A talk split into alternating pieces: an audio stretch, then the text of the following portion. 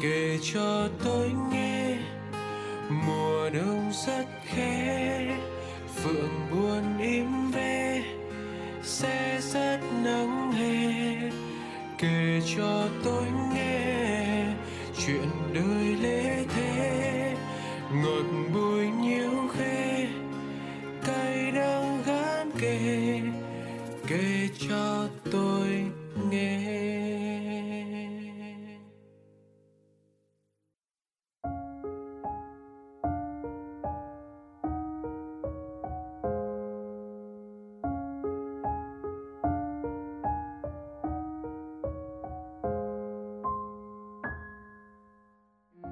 Nhạc hiệu đã vang lên rồi. Khung giờ quen thuộc của kể cho tôi nghe đã tới.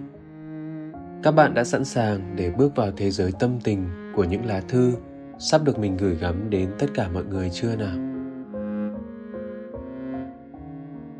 Trong quá trình thực hiện các số radio, mình để ý thấy những tâm sự về rung động đầu đời vẫn thường là những nội dung có số lượng nhiều nhất có lẽ những cảm xúc đầu đời ấy vẫn là thứ cảm xúc trong trẻo nhất, giàu dư âm nhất và cũng nhiều nuối tiếc nhất. Vậy nên, hẳn là các bạn cũng muốn nhờ mình giữ kỷ niệm hộ để một khoảnh khắc nào đó có thể lắng nghe lại, để hoài niệm, thậm chí là để kiếm những động lực vượt qua và bước tiếp, đúng chứ? Ngày hôm nay, hãy cùng mình chọn ra một trong những lá thư cũng nói về những rung động những băn khoăn đầu đời như thế nhé. Và thử lắng nghe xem cụ thể câu chuyện của bạn ấy sẽ như thế nào nhé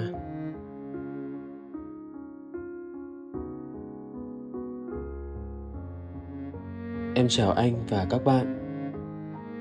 Anh ơi, thật sự có những điều mà ta không thể ngờ ạ. Anh ấy là hàng xóm nhà bà ngoại em. Chúng em biết nhau từ nhỏ nhưng không bao giờ chơi hay tiếp xúc gì với nhau em cứ nghĩ rằng mọi chuyện chỉ dừng lại ở mức độ biết nhau nhưng lúc lên cấp 3 vào năm em học lớp 11 anh ấy lớp 12 thì bọn em cũng có cùng nhau chơi một game online và anh ấy là người chủ động nhắn tin cho em trên Facebook. Em là một người khá nhạy cảm. Lúc đấy em cũng chỉ nghĩ là làm quen với anh là thêm một người bạn nhưng càng về sau, chúng em tâm sự càng nhiều. Anh ấy quan tâm đến em, khiến cho em cảm thấy ấm áp. Ngay từ bé, bố mẹ em đã chia tay, nên từ lúc đó, em buộc phải mạnh mẽ hơn các bạn đồng trang lứa. Cũng vì thế mà em sợ lắm. Sợ chia tay, sợ bị tổn thương rất nhiều. Nhưng anh ấy lại mang đến cho em cảm giác mà em luôn cần. Em biết anh ấy cũng có một chút tình cảm với em, nên ngay từ đầu em đã nói ra tâm tư của mình. Anh bảo bọn em cứ để thời gian chứng minh. Từ lúc đấy, đêm nào chúng em cũng nói chuyện với nhau đến khuya, nói cả những điều về tương lai nữa. Có một lần, anh nói anh sẽ đi du học. Lúc đó em suy nghĩ rất nhiều, vì em nghĩ yêu xa không biết có bền không, khi tình cảm của bọn em chưa đủ để gọi là yêu mấy ngày sau thì em suy nghĩ rất nhiều nên em quyết định dừng lại. Cái ngu ngốc của em là bắt anh chọn em và tương lai. Và rồi sau một hồi thì anh ấy cũng nói là tình cảm của bọn em chưa đủ lớn nên làm bạn thì hơn. Mặc dù là người đề nghị, nhưng em lại khóc rất nhiều. Đêm đó em không ngủ được.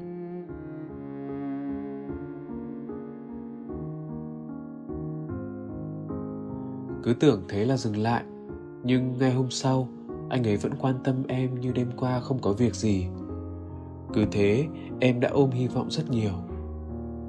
Rồi thì dần dần, anh ấy bước vào kỳ thi tốt nghiệp nên rất bận. Chúng em không còn nhắn tin nữa. Vậy mà khi em bình luận dạo trên facebook, anh vẫn hay like vào bình luận của em. Cứ thế, thỉnh thoảng tên anh lại hiện lên thông báo, khiến em nhói lòng. Dạo này dịch bệnh diễn biến phức tạp, Nên em chưa phải đi học. Em thật sự rảnh rỗi, Nên lúc nào cũng nhớ đến anh ấy. Và rồi ngay bây giờ, Em mới nghe được tin Anh sẽ không đi du học Mà học đại học ở đây. Giờ đây em mới thấy, Lúc trước em đã quá nhạy cảm và vội vàng. Thực sự em cảm thấy rất hối hận vì mình đã bỏ lỡ một người hiểu em đến thế.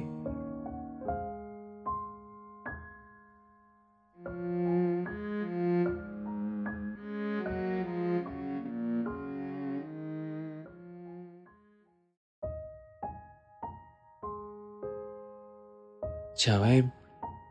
Đúng là nghe qua câu chuyện của em, anh cũng thấy rất bất ngờ. Tình bạn của hai em quả đúng là thanh mai trúc mã.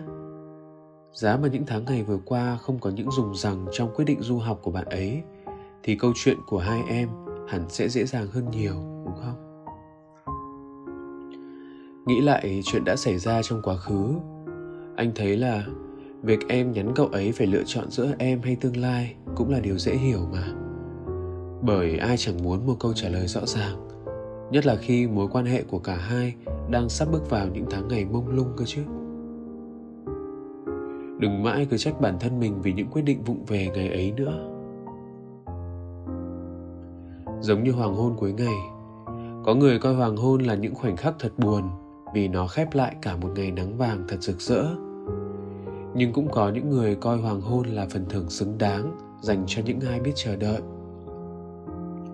chuyện tình của em cũng vậy. Có thể em coi việc lỡ bắt cậu ấy phải lựa chọn, để rồi cả hai ít nói chuyện hơn. Và khi cậu ấy quyết định ở lại đây, không đi du học nữa, là một kết thúc thật buồn. Nhưng biết đâu, việc cậu ấy ở lại, không đi du học nữa, lại là phần thưởng xứng đáng cho em vì những cảm xúc chân thành của em. Vì em đã biết chờ đợi cậu ấy thì sao?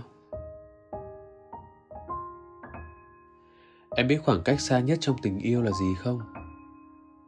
Lẽ thường chúng ta vẫn cho rằng đó là những khoảng cách địa lý.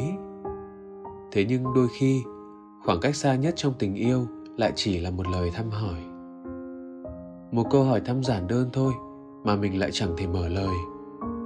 Chúng ta ngậm ngùi im lặng và nhiều chuyện tình yêu cũng ngậm ngùi ra đi theo cách như thế. Cuối thư, em cho rằng mình đã bỏ lỡ cậu ấy. Thế nhưng thực chất, chuyện bỏ lỡ hay không lại là do tâm mình có muốn níu giữ chuyện tình yêu của mình hay không. Em từng lo cậu ấy đi du học, thì giờ đây cậu ấy đã ở lại. Em đang băn khoăn vì giờ đây cả hai ít nói chuyện hơn trước, nhưng cậu ấy vẫn âm thầm thả reaction trên từng bình luận của em. Em hoàn toàn đang có cơ hội để làm thân lại với cậu ấy đó chứ chỉ là em đang đem chính những sự ngại ngần của em, ngụy biện cho hai tiếng bỏ lỡ mà thôi. Cá nhân anh cho rằng, với tất cả những biểu hiện mà cậu ấy đã thể hiện từ trước đến giờ, bạn nam của em hẳn vẫn coi em là một phần quan trọng của mình đấy chứ. Nhưng cũng có thể ở phía bên kia, cậu ấy cũng đang ngại ngần như em và chưa thể tìm một lý do nào đó thích hợp để mở lời. Cần tìm đâu xa nữa hả các em? Khi đối với cả hai người thì nửa kia đã là lý do lớn nhất rồi. Một cây cầu sẽ chẳng thể hoàn thiện nếu những nhịp cầu ở hai bờ cứ xô lệch và trao nghiêng. Cây cầu dẫn lối hai trái tim cũng thế. Chúng ta chẳng thể biết được việc cứ mãi im lặng là ta đang chờ đợi nhau hay ta đang để cho mối quan hệ này càng ngày càng rơi vào nguội lạnh. Vậy nên, nếu cậu ấy cũng đang có những chần chừ thì em hãy là người lên tiếng như cái cách mà ngày xưa em đã chủ động nói lên tình cảm của mình với cậu ấy vậy. Nếu cảm thấy quá khó để nhắn trực tiếp những câu hỏi thăm đường đột, em có thể kiên nhẫn chờ đến khoảnh khắc cậu ấy thả reaction và bình luận của em. Coi đó là một cái cớ để nhắn tin cho cậu ấy. Hoặc lựa một ngày mà trong mục on this day, ngày này năm xưa, trên facebook, nhắc lại những kỷ niệm chung với cậu ấy hãy bình luận vào đó để tự tạo cơ duyên được trò chuyện lại với bạn nam của mình. Hay em có thể tình cờ một cách cố ý? Nói vui vui như vậy đi. Thả reaction vào story mà cậu ấy đăng để bắt đầu chuyện trò lại với nhau một cách thật tự nhiên. Hãy để những cuộc nói chuyện cùng nhau quay trở lại thành những thói quen. Khi đó, em sẽ có thời gian kiểm chứng lại nỗi nhớ của mình, cảm xúc của mình, xem có thực sự là những rung động của tình yêu không, hay chỉ là những cảm xúc khát khao đơn thuần với một người bạn mà mình muốn gắn bó. Nếu những dung cảm của em đủ lớn, lúc ấy em hoàn toàn có thể một lần nữa tỏ bày tình cảm với bạn nam ấy cũng chưa muộn cơ mà. Anh hiểu, hoàn cảnh gia đình không may mắn đã khiến em luôn ám ảnh về sự chia ly, luôn cảm thấy mong manh trước những câu chuyện tình yêu giang dở. Nhưng đã đến lúc, em cần mạnh mẽ để tự định đoạt lấy hạnh phúc của bản thân mình chẳng riêng gì trong câu chuyện tình cảm hiện tại này của em, mà trong tất cả những câu chuyện lứa đôi của em sau này nữa. Nếu em luôn giữ tâm thế chủ động, đừng coi mình là người bị bỏ lại, đừng để mình phải lệ thuộc vào cảm xúc của người khác, em sẽ phải chịu ít những tổn thương hơn đấy. Vậy nhá, anh hy vọng em có thể tạm gác lại những ngại ngần của bản thân mình để đón nhận lấy hạnh phúc của riêng em. Anh chúc em luôn gặp những may mắn và có một cái kết trọn vẹn cho câu chuyện của mình.